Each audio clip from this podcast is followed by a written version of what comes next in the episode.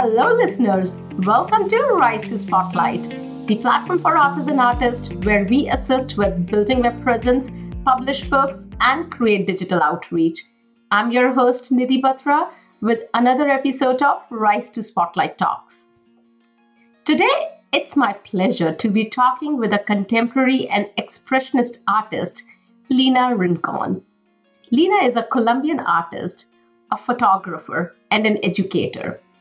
After living in Frisco, Texas for almost 12 years, she has now moved back to Florida.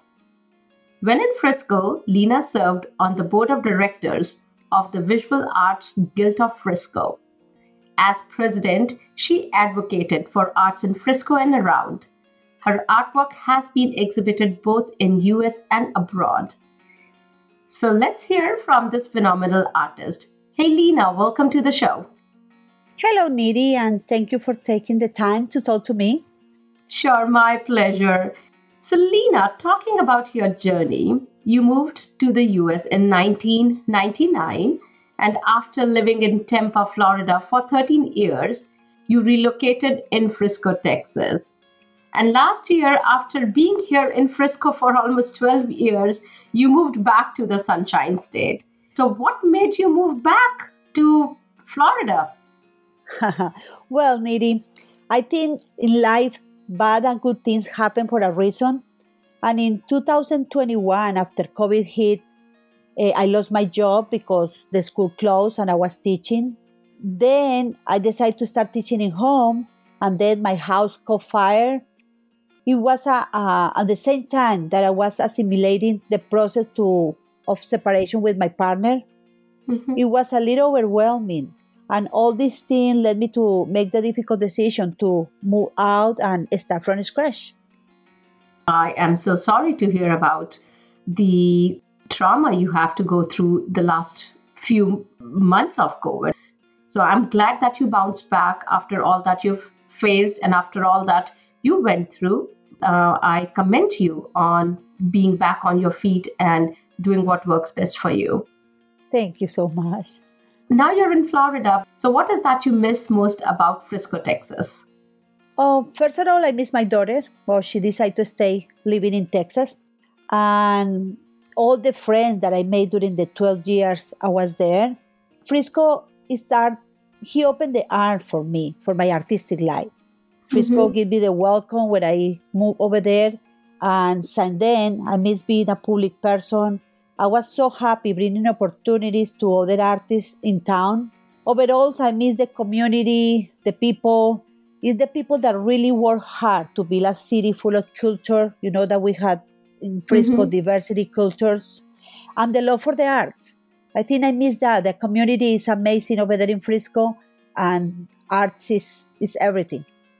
I hope that someday you come back to Frisco, at least, you know, to visit us I know, definitely. And I go every year. I do a solo exhibition at the COP in McKinney. That means that, yes, every year you guys going to receive me over there. you know, you're always welcome here, and we will wait to see your exhibition here in McKinney. Ah, you're so sweet. so, talking about art, tell us more about your niche art style. Well, I think I'm, I'm well known for my horses over there in Texas. Uh, I love these creatures and I love paint horses. I found that paint horses um, not only give me the privilege to em- embellish the beautiful animal that they are, but so then that I can express my feeling. I can pass the feeling through the viewers when I do the horses. The feeling of freedom and power. I think that animals bring everything to the viewers. So, your art style, when it comes to using the coloring style, is there a particular style that you have adopted over years? or you're evolving or you keep trying new things? I'm evolving. I'm evolving all the time. Every time that I do a picture is is, is a new a new beginning for me. The colors is the pen of the mood. The colors is the pen of what I want to show the viewer. If mm-hmm. I want something very powerful, I use very bright colors. I use red, but it's the pen what I want to see in the horses. If I wanted something more uh, more calm, more freedom, I can use blue. It's, it's depend what I want to transmit to the viewers. Now, talking about the viewers, when a viewer sees a painting, you know, they might applaud and praise it. And I'm sure that the journey from transforming a concept that you might have in your mind into a finished product you know that's that's a lengthy process so my question here is two parts. Firstly how is that journey for you starting from a concept and taking it to the finished product? And secondly what part of that journey do you enjoy the most? Okay. First of all when i started painting is because i had a picture on my head. Well even in the horses or when i do abstract or pretty much the horses, I want to know exactly what I had in my head, and this is that I want to put in the canvas. And the process start when I start draw and when I start put the colors on the canvas is when the mm-hmm. transformation started. As soon as I start put the colors and I work it on it for a little tiny bit, I start express all my feelings, what I want to express, and this is that happen on the horses. I just want to express completely all my feelings like the, the, the, the I said before, the feeling of power, of freedom, whatever I want to let the viewers know is where I start the, the, the transformation.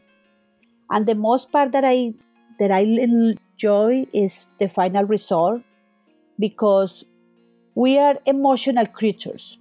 And right. I think we are born to express emotion freely and openly. Um, when I look at the art piece and I feel that I release all that emotion, in that moment, I say, Well, Lina, that art piece is done. But I need to feel that one, that I release everything that I feel for that specific picture. Yeah, and you're so right when you said that we are emotional creatures. And when we see a piece of art, that is where, if you can connect a human's emotion to that art piece, that's a victory. I think you answered my next question, which was more about the reaction when you see at the finished artwork and painting. So when you put all that energy and effort and you see that, what is that you feel? When I sell one of my art pieces is I like to see the, the, the connection that you say with the viewer, mm-hmm. the collector. That connection when you feel the same is because you real doing a good job. Doesn't matter if it's horse or whatever you painted. Is the connection and the chemistry that is between the art, the artist, and the collector. That one right. make you feel like, a, wow, that one I did a good job. Yeah, I think that's the power of the art. So, Lena, I also know that you are an educator and you take classes for kids. So, what is the biggest challenge you face with teaching arts to children?